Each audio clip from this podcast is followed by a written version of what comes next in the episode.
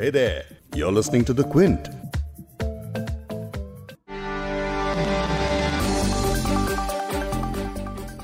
America में Joe Biden 2020 का राष्ट्रपति चुनाव जीत चुके हैं, यानी जनवरी 2021 में बाइडेन अमेरिका के 46वें राष्ट्रपति बन जाएँगे। जब भी अमेरिका में राष्ट्रपति पद के लिए चुनाव होता है तो इस इवेंट को इंटरनेशनल मीडिया ज़बरदस्त कवरेज देता है। इस बार भी इस इलेक्शन को दुनिया भर के लोग करीब से फॉलो कर रहे थे। और वजह थी अमेरिका का लोकतंत्र, और इस इलेक्शन को इसीलिए कहा जा रहा था लोकतंत्र की अग्नि परीक्षा। अमेरिका को दुनिया का सबसे मज़बूत लोकतंत्र माना जाता है। वो ट्रंप के कार्यकाल के दौरान जिन चुनौतियों से गुजरा, उसे लेकर ये चुनाव ट्रंप के खिलाफ एक रेफरेंडम के तौर पर लड़ा गया। इस चुनाव में वोटों की गिनती अभी भी चल रही है, लेकिन बाइडेन को राष्ट्रपति बनने के लिए जितने वोट्स चाहिए थे, उतने वो हासिल कर चुके हैं। हम भारतीयों के लिए ये अमेरिकी चुनाव एक और वजह से खास है। वजह यह है कि भारतीय मूल की कमला देवी हैरिस, यूएस की वाइस प्रेसिडेंट बनने जा रही हैं और जो बाइडेन का राइट हैंड बनने के लिए एकदम तैयार हैं। कमला अमेरिका के इतिहास में पहली अश्वेत और दक्षिण एशियाई अमेरिकी उपराष्ट्रपति के साथ पहली महिला उपराष्ट्रपति होंगी।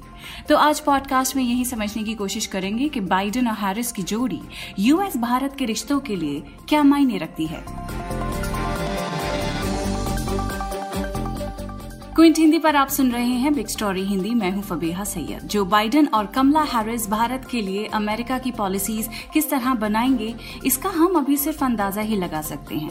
अगर आप दोनों नेताओं के पिछले रिकॉर्ड्स को देखेंगे तो समझ पाएँगे कि भारत की फॉरेन पॉलिसी के लिए इस जोड़ी का क्या मतलब है। लेकिन भारत की बात करें, उससे पहले ये जानना बड़ा ज़रूरी है कि पूरी दुनिया पर बाइडेन प्रेसिडेंसी का क्या असर हो सकता है और इसके बारे में लोग क्या कयासे लगा रहे हैं। एक्सपर्ट्स और डिप्लोमैट्स बाइडेन की जीत को लोकतंत्र की जीत बता रहे हैं और बाइडेन को एक हीलर के तौर पर देख रहे हैं, जो महामारी, नस्लवाद और चौपट अर्थव्यवस्था से चरमराए अमेरिका को फिर से सेहतमंद कर सकते हैं। न्यूयॉर्क टाइम्स के मुताबिक बाइडेन के लिए सबसे ज़रूरी फॉरेन पॉलिसी के मुद्दे हैं चीन नॉर्थ कोरिया का न्यूक्लियर प्रोग्राम मिडिल ईस्ट और नेटो अलायंसेस तो बाइडेन प्रेसिडेंसी का दुनिया के लिए क्या मतलब है? इसके बारे में और समझते हैं क्विंट के एडिटोरियल डायरेक्टर संजय पुगलिया से और उसके बाद में बात करेंगे हम भारत की। Joseph R Biden Junior America के राष्ट्रपति का चुनाव जीत गए हैं, ट्रंप हार गए हैं, वहाँ के सभी चैनल्स ने मिलकर के उनको अब इलेक्ट प्रेसिडेंट लिखना शुरू कर दिया है। एक तरह से अमेरिका ने अपने आप को सैनिटाइज कर लिया है। लोकतंत्र के खिलाफ एक बहुत बड़ा वायरस जो था टेंडेंसी का वायरस, उसको मारने का काम अमेरिका ने चुनाव का टीका लगा करके कर लिया है। ट्रंप का हारना क्यों दुनिया के लिए बड़ी बात है? वो इसलिए है कि अमेरिका दुनिया का सबसे अच्छा लोकतंत्र माना जाता है। वहाँ लोकतंत्र खत्म हो रहा था। वहाँ ये नस्लवाद की पॉलिटिक्स को बढ़ावा दे रहे थे, नफरत को बढ़ावा दे रहे थे, डिवाइडर इन चीफ बन गए थे। उनके सामने सतहत्तर साल के बाइडन यूनिफायर इन चीफ बन के आए हैं। वो कह रहे हैं कि बहुत जख्म लगे हैं अमेरिकी समाज को और सबसे बड़ा काम होगा मेरे राष्ट्रपति बनने के बाद कि इस विभाजित समाज को जोड़ा कैसे जाए। दुनिया भर में जो लोकतांत्रिक देश हैं, उसमें एक नज़र लगा के बैठे हुए थे कि अमेरिका में जो हो रहा है, उसका एक बाकी जगह असर न पड़े। लेकिन अब लगता है कि शायद यहाँ से हवा बदलेगी। पोस्ट ओबामा दुनिया में एक बहुत अंधेर गर्दी तानाशाही वाले बहुत सारे नेता आ गए थे। टर्की से लेके रशिया से लेके ब्राज़ील तक उसके दर्शन होते हैं। अमेरिका में अगर ब्रेक लगा है ट्रंप जैसे व्यक्ति पर तो शायद इसका पूरी दुनिया पर बहुत अच्छा असर पड़ेगा। दुनिया का ये हाल है तो अमेरिका में तो जश्न का माहौल बना हुआ है। हालाँकि मौजूदा राष्ट्रपति डोनाल्ड ट्रंप ने अभी तक बाइडेन की जीत को स्वीकार नहीं किया है। वो लगातार चुनाव में गड़बड़ी के आरोप लगा रहे हैं, लेकिन बाइडेन ने व्हाइट हाउस में जाने से पहले ही काम करना शुरू कर दिया है। अमेरिका के लिए जो सबसे बड़ा और ज़रूरी काम है, बाइडेन वो सबसे पहले करने जा रहे हैं और वो है अमेरिका की कोविड स्टोरी को बदलना। कोविड से सबसे ज़्यादा अगर कोई देश प्रभावित हुआ है तो वो है अमेरिका। और इसके लिए प्रेसिडेंट चुने गए जो बाइडेन ने पहले ही से घोषणा की है कि वो 12 सदस्यों वाली कोरोना वायरस टास्क फोर्स का गठन करेंगे। और बाइडेन के इस बड़े कदम में भी एक इंडिया कनेक्ट है। और वो है इस टास्क फोर्स में सर्जन जनरल विवेक मूर्ति, जो इस फोर्स को लीड कर रहे हैं। अब ये विवेक मूर्ति कौन है वो भी जान लीजिए।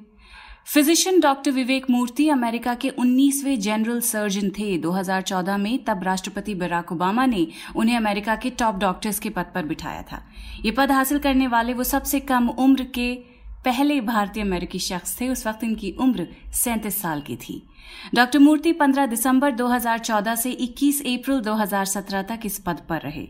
2017 में डोनाल्ड ट्रंप प्रशासन ने उन्हें इस पद से हटा दिया था। लेकिन बाइडन ने उन्हें दोबारा व्हाइट हाउस की टीम में शामिल कर लिया है और उनके नेतृत्व में अब कोविड टास्क फोर्स बनाने की अब ठान ली है। तो विवेक मूर्ति हो या कमला हैरिस हो, बाइडेन प्रशासन में इंडियन टच आपको बहुत दिखेगा। और इसीलिए भारत में इनकी जीत का उत्साह समझ आ सकता है। लेकिन एक्सपर्ट्स का मानना है कि बाइडेन हैरिस की जोड़ी भारत के लिए कुछ मुश्किल सवाल भी खड़े कर सकती है। अब वो कैसे? न्यूयॉर्क टाइम्स के एक article, joy in India as Biden and Harris win but question too में एक्सपर्ट्स कहते हैं कि ट्रंप प्रशासन ने कश्मीर में बदलाव और नए मुस्लिम विरोधी नागरिकता कानून के पारित होने के बारे में चुप्पी साध रखी है। कमला हैरिस और जो बाइडेन के इस मुद्दे पर क्रिटिकल होने की उम्मीद है। कमला हैरिस के कश्मीर पर बयानों की वजह से यह और माना जा रहा है कि वो इस मुद्दे पर ह्यूमन राइट्स को लेकर बात ज़रूर करेंगी और ज़्यादा बात करेंगी। ये इस आर्टिकल का निचोड़ है, आप चाहें तो इसे पढ़ भी सकते हैं। अब भारत के लिए इस प्रेसिडेंसी का और क्या क्या मतलब है, चाहे वो वीज़ा की रेगुलेशन हो या आपसी ट्रेड की, इसके बारे में और तफसील से बात करते हैं क्विंट के एडिटोरियल डायरेक्टर संजय पुगलिया से। पहली बात यह समझने की है कि डेमोक्रेट्स हो या रिपब्लिकन दोनों का भारत के साथ हमेशा अच्छा संबंध रहा है, रिश्ते बढ़े हैं, गहरे हुए हों, गहरे हुए हैं। बुश हो या क्लिंटन ओबामा हो या ट्रंप, चारों कार्यकाल में रिश्तों में बहुत गहराई आई है और ऊंचाई आई है। लेकिन आगे भारत के साथ अमेरिका का संबंध इस पर निर्भर करेगा कि चाइना के बारे में बाइडन क्या पॉलिसी बनाते हैं। यानी कि ट्रंप का सनकी राष्ट्रवाद वहाँ भी नहीं चलेगा और चूँकि वहाँ पर भी बाईपार्टीजन सहयोग इस बात पर है कि चीन के साथ हमको रिश्तों को रीसेट करना पड़ेगा।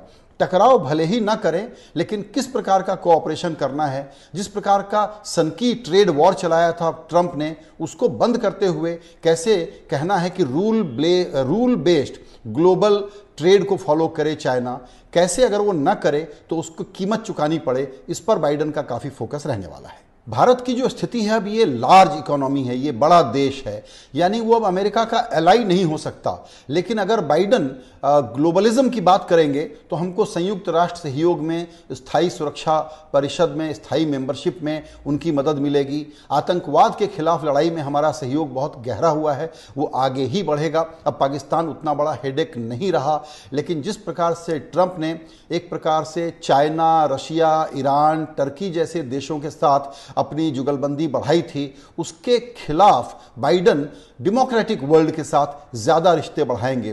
वो मल्टीलैटरलिज्म पर इतना ज़ोर लगाएँगे कि हो सकता है एक नया कॉपरेशन फ्रेमवर्क वो बनाने की कोशिश करें। भारत को उसमें इक्वल पार्टनर की तरह से बिहेव करना होगा। इसका मतलब ये है कि भारत को भी ये देखना होगा कि उसके फ़ायदे में अमेरिका क्या क्या कर सकता है, क्योंकि अंत में सब लोग अपने अपने हितों के लिए काम करते हैं। डिप्लोमेसी तो सिर्फ़ उसी से चलती है। मानवाधिकार, लोकतंत्र अल्पसंख्यकों की सुरक्षा। ये जो इश्यूज़ हैं ये डेमोक्रेट्स को बड़े प्रिय हैं। और अमेरिका की जो घरेलू अंदरूनी स्थितियाँ हैं, उसमें भी इन इश्यूज़ पर काफ़ी काम होने जा रहा है। यानी कि पूरे दुनिया के जो लोकतांत्रिक देश हैं, उनको अब नए ढंग से वॉच करना होगा कि ट्रंप वाला तरीका नहीं चल सकता और एक सिविलाइज्ड वर्ल्ड बनाने की कोशिश भारत उसमें किस तरह से साथ दे अमेरिका का।